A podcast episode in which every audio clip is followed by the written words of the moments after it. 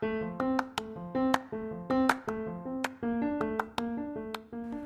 going on, guys? Anthony here. I'm going to start rolling out new pieces of content where I target in and, and, and direct a lot of my attention around certain industries in the in the world of business today. Whether that's you being a marketing leader in a social media agency, whether you're a uh, marketing leader in a communications agency, whether you are a sales rep at a medical brand. I, I want to try to make my culture, my leadership, and my employee experience and engagement content really focus and geared towards who you are as an individual so that you guys can take this and run with it. I think a lot of my content has been very helpful and very supportive, but a lot of it has been pretty general. And, and I want to start targeting in a little bit more and really helping certain segments and certain brands and certain groups and certain industries so that everyone can really take what they need to take out of it and feel like it's truly for them and for their particular industry. So today I'm going to talk about salespeople. Now, again, this doesn't have to be salespeople particularly in the space in the, in the medical space. This could be salespeople in the um, selling knives or selling shoes or selling anything that you're going to be selling. I want to talk about how you can lead and, and, and motivate and drive engagement, drive motivation, drive success with these salespeople in your side of your organization. The first thing I'm going to cover is I'm going to go over close relationships and camaraderie and the impact that can have on your salesperson to make them successful. The second thing I'm going to go over is empathy as it pertains to learning styles, selling styles, and communication comfortability, and how that really can impact their success as well.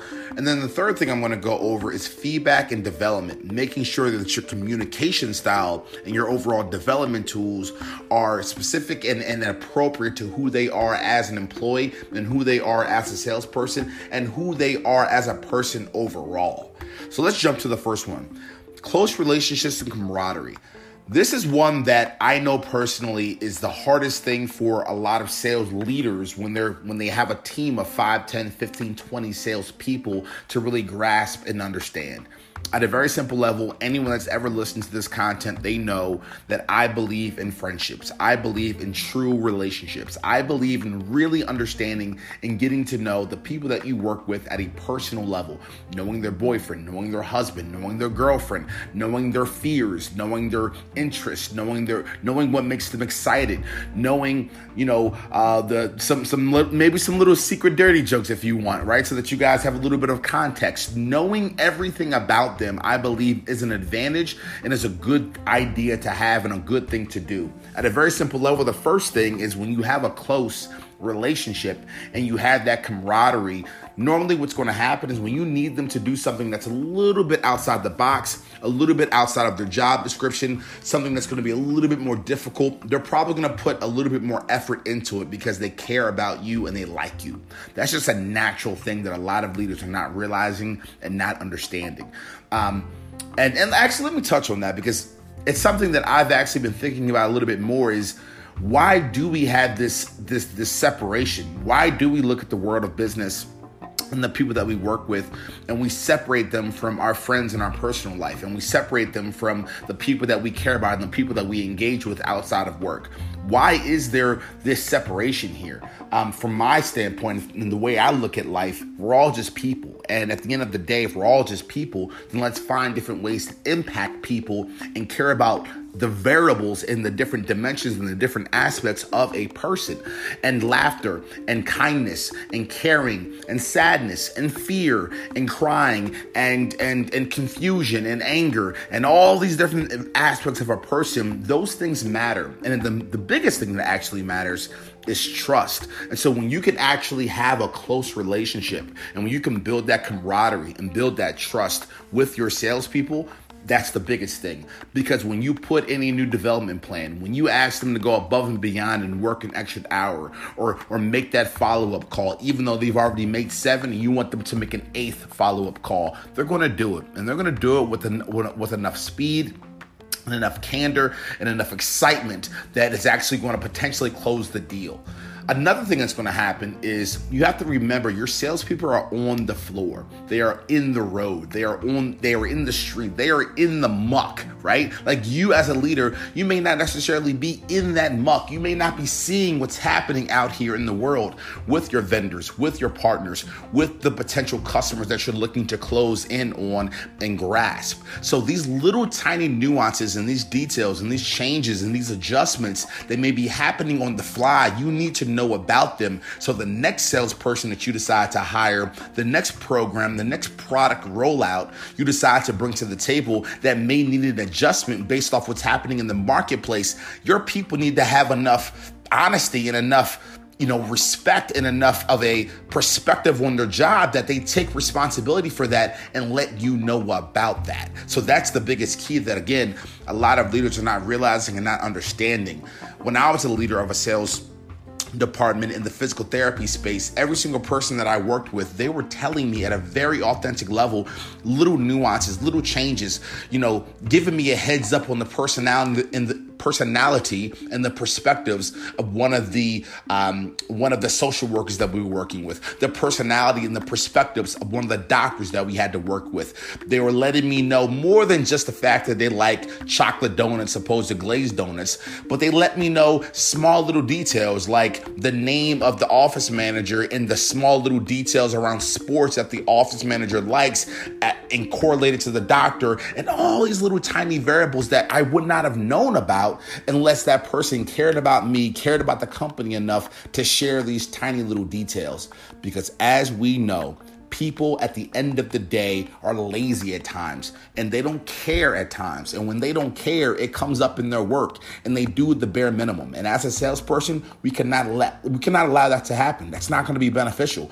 We need more than a bare minimum. We need maximum attention. We need maximum effort in order to get what we need to get because at the, at the end of the day, what we're trying to do is we're trying to sell products. We're trying to sell services. We're trying to sell our brand. And no one likes to be sold anything. Let's just be honest. People like to be branded, right? People like the Nikes of the world, the Under Armours of the world, the Airbnbs of the world, the um, um, the Toyotas of the world, the all these amazing brands, right? Their brand, their luxury, they're beautiful, they're clean, they're not jamming it down your throat. They're creating amazing content that allow you to get attracted attracted to it. But when you're a salesperson, you actually have to sometimes try to jam things down people's throats and be a little bit aggressive, be a little bit persuasive. And you need your salespeople to believe in the logo and believe inside of the people that they're working with, and when you do that there's amazing benefits that can happen from that, right? So, relationships and camaraderie are to be the first couple things that you need to focus on. And a very simple way to do that is conducting one on ones, going out and grabbing a drink. If you know that your salesperson loves the Nationals, who actually just won the World Series yesterday, maybe taking them to training camp next year, maybe taking them to a game the next come, upcoming year, maybe, um, maybe finding a few different baseball cards that are pretty rare and spending 40, 50, 60 bucks on them and presenting them to them over a nice long steak dinner and, and having conversations about the Nationals. Like it's about building that relationship and building that grew that glue, excuse me, around authenticity, around honesty, around things that they actually like, things that they actually care about, and doing things as if you are a friend, right? So Friendships, relationships, and camaraderie are going to be the first couple things you want to go on. The second thing is going to be empathy as it pertains to learning style, selling style, and communication comfortability. This one's going to be very simple. The first thing, learning style. Every single person on the face of the earth, they learn differently. There is no one person that literally has the, has the brain designed like another. So, as a leader, you need to understand how Sarah learns, how Derek learns, how Andrew learns, how AJ learns, how uh, uh, how Sydney learns. You need to understand how each and every one of these people learn and how they develop and ingest content, whether that's in the form of an email, whether that's in the form of having a one on one meeting over the course of two and three weeks and having the onboarding conducted that way whether it's in the form of shadowing, whether it's in the form of a, a, connect, a, a collaborative effort and a combination of shadowing, peer mentorship, reading on their own, you know, whatever it's going to be, videos. Like you need to understand how they learn and respect that and design your systems around that. I'm sick and tired of seeing every single sales company out here designing their material around the way that they want to develop and roll out the material. You need to reverse engineer each and every person independently and then have material that can support those different types of learnings. So to make this very practical and applicable, what you need to do is you need to have something that's, you know, that they can ingest on their own in the form of video or an email, something they can, you know, learn and, and, and conduct on their own in the form of maybe like a legitimate booklet if they actually like to feel the pages um, and, and mark and, and write things down and take notes.